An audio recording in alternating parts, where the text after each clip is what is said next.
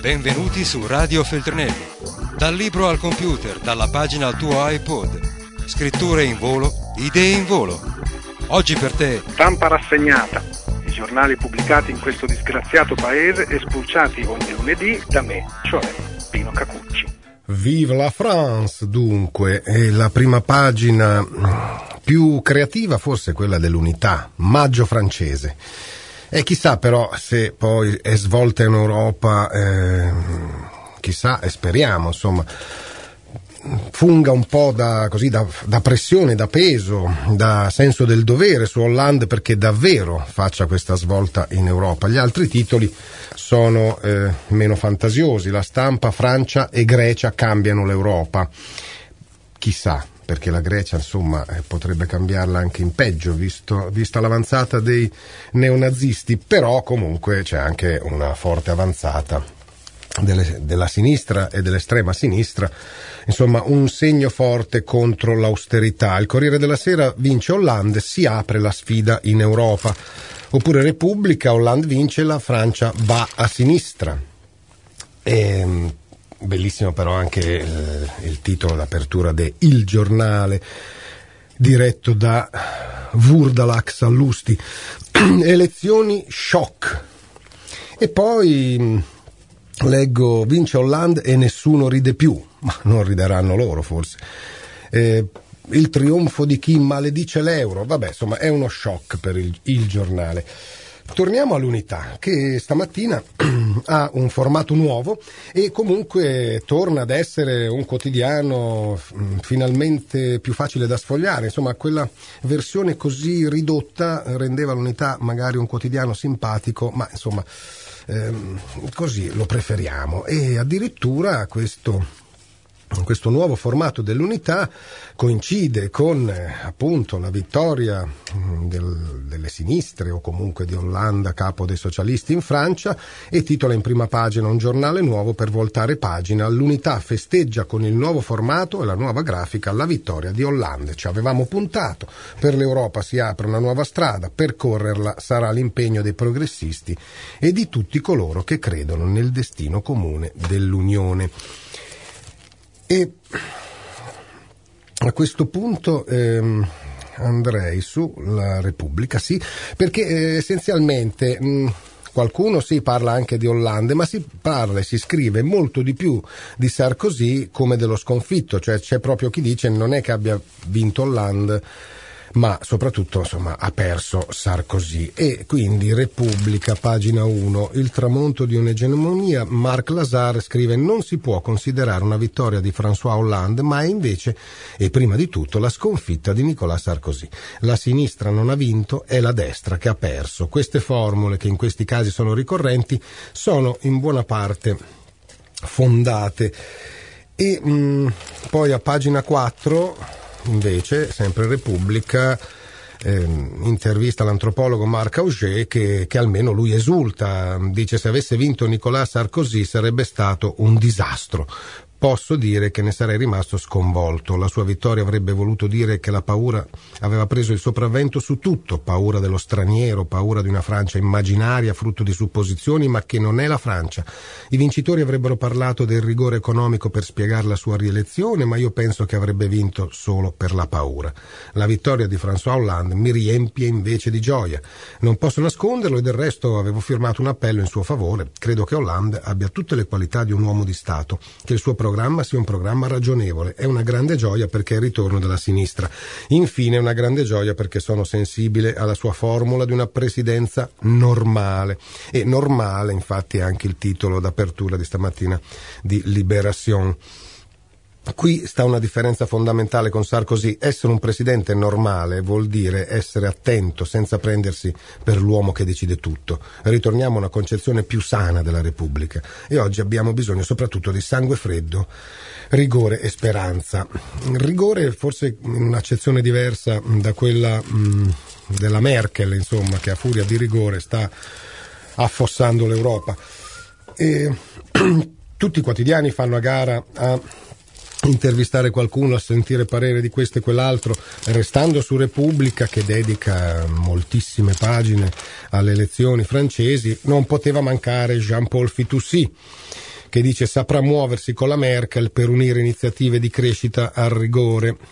Secondo l'economista la misura più importante sarà rinegoziare il fiscal compact per renderlo meno vincolante. Poi non basta un uomo per cambiare la storia dell'Europa, non ci aspettiamo il miracolo, ma ora almeno c'è una speranza, quindi Fitussi non è tra quelli che esultano troppo, però dice prima con Sarkozy non c'era manco la speranza, anzi quel, quell'energumeno badava solo ai fatti suoi a fare guerre in giro per il mondo e intanto la Francia scopriva che c'era la crisi. Adesso vediamo se Hollande davvero riuscirà a tenere a freno il, il rigore della Germania, che però la Germania insomma ha le sue ragioni. Eh, lì non solo la Germania va bene, ma va bene in una maniera diversa dal capitalismo selvaggio, quindi sarebbe un esempio da seguire. Peccato che sia impossibile per il resto d'Europa stare al passo con la Germania. Comunque proprio a proposito del rigore, c'è l'unità che, che ci fa anche un po' di, di, ironia o di gioco di parole, insomma, anziché calcio di rigore, calcio al rigore. Eh, il titolo, a pagina 4, eh, l'Europa cambia dal voto un calcio al rigore. Poi l'analisi di Paolo Soldini, la Grecia, il paradigma delle conseguenze delle austerity policy esasperate, il montare di stanze demagogiche populiste. Adesso passeremo anche appunto alla questione delle elezioni greche che non so quanto potranno cambiare, il peso della Grecia è ormai nullo. Comunque mi sorprende che un certo Ronny Mazzocchi scriva finalmente la sinistra ripudia il liberismo. Sarà vero? Quale sinistra? No, perché sarebbe ora che la sinistra ripudiasse il liberismo, ma dentro il PD non mi sembrano così contrari al liberismo. Speriamo, speriamo che Hollande consigli bene eh, anche il PD, perché insomma qui dalle dichiarazioni di Bersani eh, sembra che eh, appunto la speranza per l'Italia sia tutta nelle mani di Hollande. Ma poi abbiamo Fabius eh, intervistato dall'Unità, Laurent Fabius dice questo è un voto storico per il futuro dell'Europa.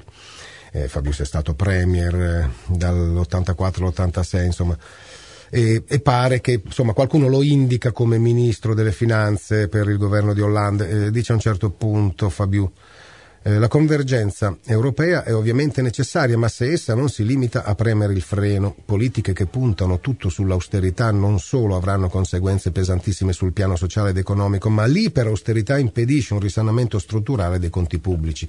Le disuguaglianze bloccano la crescita. E poi leggo un altro titolo, Addio Sarko, i cinque anni di un presidente ansiogeno. Eh, fosse stato solo ansiogeno.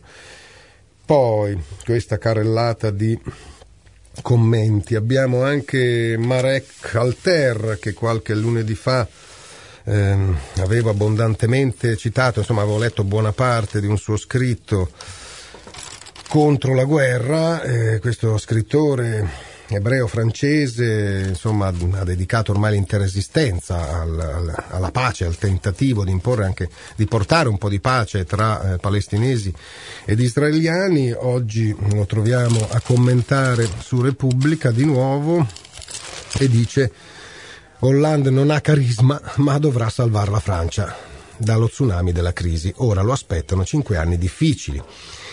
E François è un uomo onesto, dice ancora Marek Alter, circondato da una squadra di persone competenti. Gli elettori però lo hanno scelto senza entusiasmo, per l'ostilità soprattutto verso il vecchio inquilino dell'Eliseo. Un po' più al positivo è mm, lo storico Jacques Le Goff che dice è la vittoria della speranza, con il nuovo presidente l'Europa cambierà strada. Sarkozy ha avvilito i nostri valori storici. La coppia franco-tedesca è essenziale per la UE e per il mondo, ma quella composta dal presidente uscente e dalla cancelliera Angela Merkel è stata una coppia spaventosa. Tomo.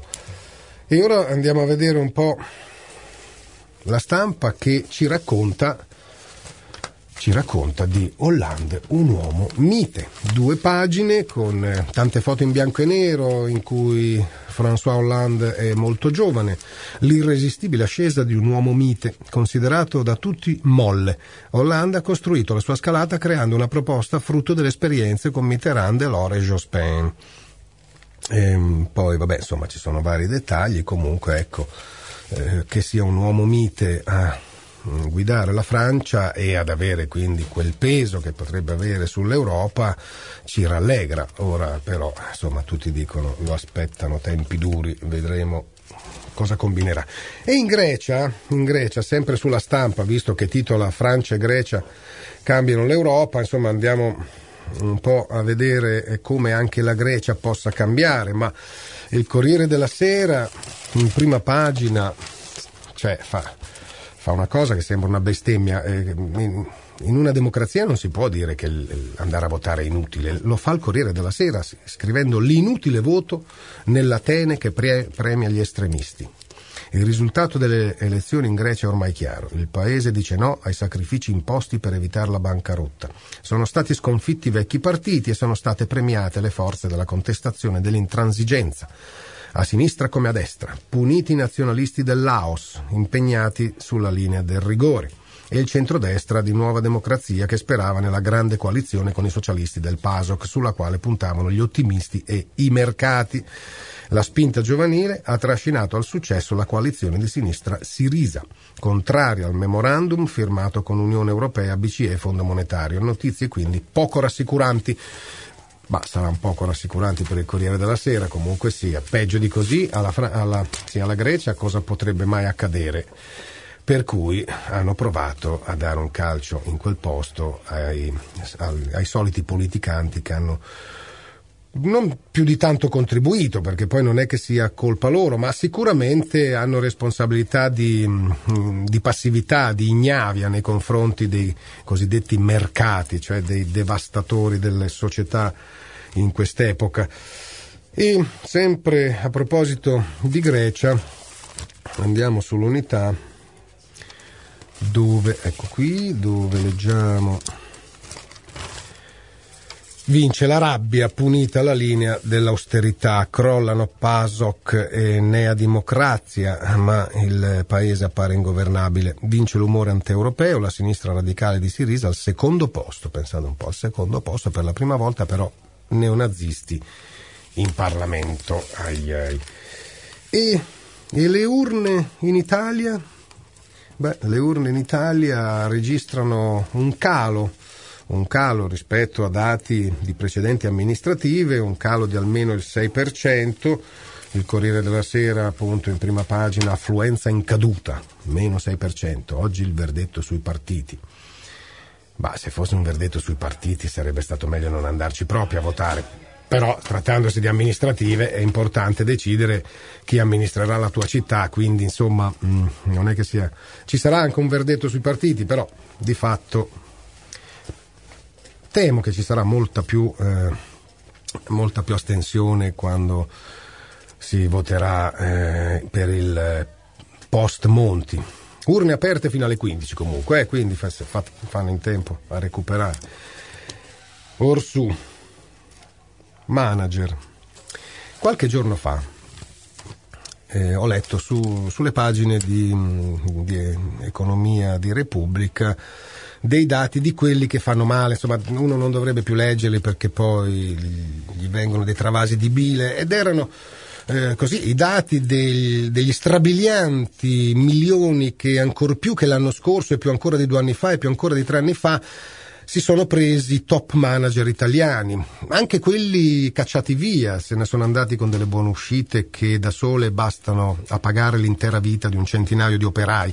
Ma comunque, ecco, eh, quell'articolo abbastanza lungo e dettagliato eh, parlava anche per esempio di Tronchetti Provera che che non lo so, continua insomma, ad accumulare mm, ricchezze, la sua ricchezza personale ormai molto vasta, non si capisce poi allora come mai le aziende che questi gestiscono sia per, siano perennemente sempre di più in crisi. Però ecco, eh, pare che a non tutti vada così, perché stamattina mm, rispetto ai manager leggo che tanti sono diventati precari, poverini. Ce ne sarebbero 100.000 fuori, eh, fuori, insomma non è che siano fuori del tutto, poi eh, in qualche maniera sono lì che aspettano di rimanagerare da qualche altra parte. La crisi non risparmia nemmeno loro, impietosi dati Istat sul triennio 2008-2011. La federazione di categoria, tutta colpa delle delocalizzazioni e delle ristrutturazioni. parlano come se fosse appunto colpa di qualcun altro, c'è ehm, le delocalizzazioni, ma molti di loro non si sono arricchiti proprio facendo i tagliatori di teste, cacciando via e eh, gestendo la delocalizzazione, mo si lamentano, vabbè lamentatevi, vi unirete soltanto a tantissimi altri che già si lamentano da un pezzo. Comunque, mm, a proposito di straricchi eh, che non vedono crisi, i petrolieri, come stanno i petrolieri? Ma stanno sempre bene, grazie, ma comunque stamattina Repubblica ci dice che i petrolieri si arrendono. Questo mi sembra un titolo mm, che pecca di eccessivo ottimismo, però i prezzi della benzina scenderanno, questo invece mi sembra una barzelletta. Comunque andiamo a vedere a pagina 19 perché l'extra bonus sui carburanti che ci costa 190 milioni al mese. Eccolo qua. I petrolieri sarebbero dunque pronti a ridurre i prezzi, secondo Repubblica, così i carburanti gonfiano l'inflazione. L'extra profitto di 8 centesimi costa 190 milioni al mese alle famiglie. Ma va?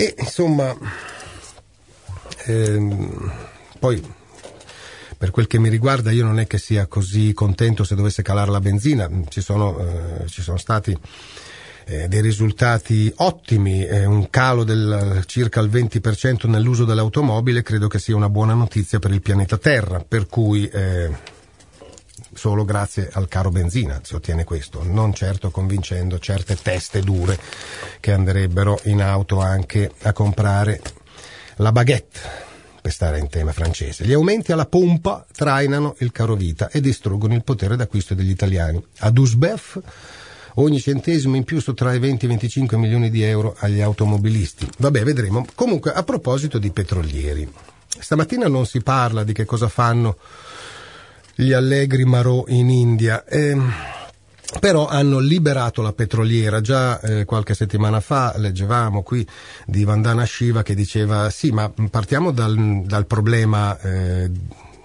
vero, dal nucleo del problema, cioè le petroliere che scorrazzano in tutto il mondo. Ecco, io però non ho sentito nessuno in Parlamento fare anche una mh, piccola interpellanza parlamentare chiedendo ma scusate, le petroliere sono private, no? Cioè, in Europa non, non, è che i carburanti siano nazionalizzati, per cui le petroliere sono comunque di petrolieri privati. E perché con i soldi nostri, di noi contribuenti, vengono pagati i militari che stanno a bordo delle petroliere? Perché non si pagano dei contractor, come chiamano oggi i mercenari? Eh, eh, sono insomma svariati milioni e milioni di euro che se ne vanno eh, nel pagamento di queste trasferte dove appunto non è che si piglia lo stesso stipendio che si prende stando in caserma a lucidare scarponi e paghiamo tutto noi. Per cui i petrolieri mo che sarebbero pronti a ridurre i prezzi, insomma qualcuno sarebbe bello se facesse un'indagine giornalistica su quanto è il pubblico a pagare le loro spese. Eh, ma questa è la solita storia dell'imprenditoriale italiana, che eh, se, se, c'è da spendere c'è il pubblico, se c'è da infilare in tasca è tutto privato. Comunque, detto ciò, in Bolivia, a proposito di privatizzazioni che vanno a farsi benedire, la Bolivia ha rinazionalizzato una buona parte della sua rete elettrica che era finita nelle mani di una multinazionale, anche qui spagnola, in tempi amari per la Spagna, prima il calcio nei denti dell'Argentina che si è ripresa al petrolio alla Repsol, adesso Evo Morales mh, mm, nazionalizza una filiale della, della multinazionale appunto Red Electrica International di Spagna che nel 97 si era vista quasi regalare o comunque svendere buona parte della rete elettrica boliviana. Adesso torna nelle mani pubbliche e non è la prima volta che approfitta Evo Morales del primo maggio per annunciare una eh, rinazionalizzazione o deprivatizzazione, tutte cose che una volta appunto erano eh, già nazionali. Bene, detto ciò, eh, Detto ciò, più o meno eh, sono tutte le cose che mi ero segnato erano qui, ma ce n'era ancora una su Monti, ecco, su Monti, sull'unità, che è eh, un articolo, un interessante articolo di approfondimento su come Monti sta continuando ad aiutare le banche eh, alla faccia di quella, di, di quella sua preoccupazione di non passare per il governo delle banche, dei banchieri Leggerei buona parte di questo articolo, come Monti ha aiutato le banche a firma di Bianca Di Giovanni. In tempi di tagli e tasse, di tragiche vicende legate ai debiti con il fisco, di supposti buchi di bilancio creati dalle regioni, buchi tra virgolette, di cosiddetti sprechi sempre tra virgolette, annidati nei gangli della pubblica amministrazione, vale la pena far emergere alcuni percorsi speciali seguiti dal governo Monti che stentano a farsi largo nel dibattito pubblico.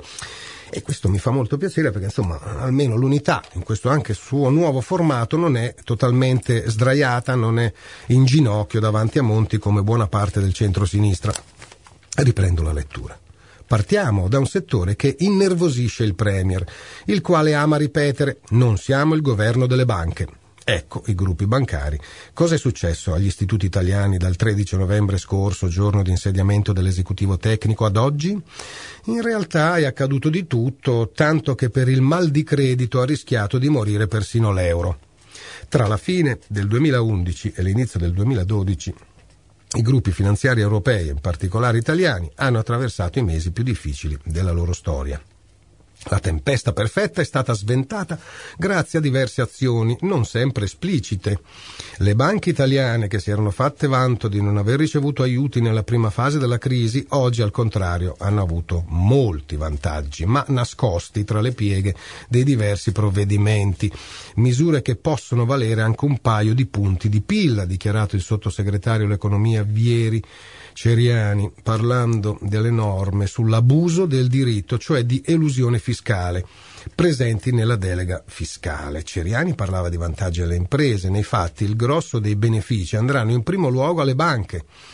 Così come è costruita sui bisogni dei banchieri la nuova ACE, che non è la candeggina ma sta per aiuto alla crescita economica, che prevede uno sgravio sugli aumenti di capitali. E quindi andiamo ai benefici nascosti. Secondo alcuni esperti, grazie all'ACE, le banche potrebbero effettuare gli, aumenti di capitale necessari per rispettare i parametri dell'autorità europea sostanzialmente a costo zero. Il meccanismo consente di dedurre dall'imponibile un rendimento figurato del 3% degli apporti di capitale. Lo sgravio è consentito per sempre e in termini aggregati renderà agli istituti l'intero valore apportato. In altre parole, finalmente in altre parole, il provvedimento potrebbe tradursi in uno sgravio di circa 14 miliardi. Ecco, prima ce l'ha spiegato tecnicamente, poi in soldoni questi si cuccano altri 14 miliardi di tasse non pagate. Eh sì, perché mm, poi eh, si, eh, si, viene a sapere più avanti da questo articolo, ma si sapeva già insomma che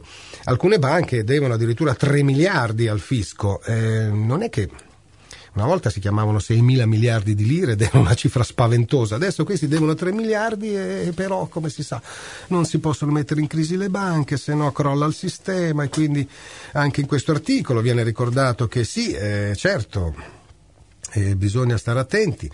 Eh, chiariamo bene, le banche vanno aiutate, se il settore del credito va in tilt si rischia il crack di sistema. Ecco sì, ma peccato che eh, credito non ne fanno più nessuno, cioè si sono presi gli istituti bancari italiani una svalangata di miliardi dalla BCE e anziché usarli per eh, fare credito alle piccole e medie aziende, quindi eh, agli artigiani e così via, e quindi tentare di far ripartire l'economia, li hanno usati praticamente quasi tutti per comprare buoni del tesoro e così loro che devono un 1% si cuccano un 3, 4, 5% tranquillamente senza fare assolutamente nulla. Eh, era un po' l'argomento anche della puntata di ieri sera di report. E poi, eh, dando così un occhio a cosa è successo all'estero, Certo, evitarlo è un dovere primario di chi governa, scrive Bianca Di Giovanni sull'unità, lo hanno fatto tutti, da Barack Obama a Gordon Brown e poi David Cameron, da Angela Merkel a Mariano Rajoy, per non parlare dei greci. In Italia il combinato disposto delle regole EBA, che hanno valutato rischiosi i titoli pubblici nei bilanci, e la speculazione finanziaria ha prodotto sicuramente un danno ingiusto agli istituti. Si poteva aiutarli diversamente? In America si è scelto il modo diretto ed esplicito, cioè regalare soldi alle banche, le quali poi hanno fatto tanti di quei profitti che li hanno anche in parte restituiti. In alcuni casi si è deciso per la nazionalizzazione. Lo Stato ha pagato ed è, ma è diventato padrone di queste banche. In Europa gli strumenti di aiuto sono stati più opachi.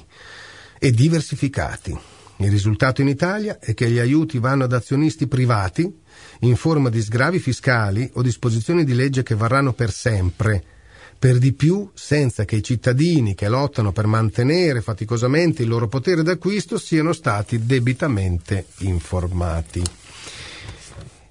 Poi calano gli incidenti, ma non calano le polizze Auro, eh, RC Auto, è un altro titolo di questa pagina che insomma è, è anche questo illuminante, ma ma Monti dice che il suo non è il governo dei banchieri. Dunque, per eh, concludere, eh, dicevamo prima baguette. Ehm, cosa vi fa pensare la baguette? Forse a quest'ora uno spuntino? No, c'è anche un'altra baguette, leggo su Repubblica e con questo vi saluto. L'accessorio baguette, inventato 15 anni fa da Fendi, è ormai un oggetto di culto. Ah, scopro dalla foto che è una borsetta. E, ehm, e, quindi se avete una baguette nel senso di borsetta dal lontano 97, se è una baguette di quell'altro genere dal 97, beh, eh, forse avete dato solo adito a un'incursione di topi. Eh, però, ecco, se invece la baguette che avete in casa è una classica del, mm, del 97, Fendi, eh, come se uno avesse una Mustang del 57, ecco, sappiate che vale un sacco di soldi. Buona settimana a tutti, tranne che a quelli che hanno una baguette. Radio Feltrinelli, tieni la mente a sveglia, non smettere di leggere. Resta collegato a questo podcast.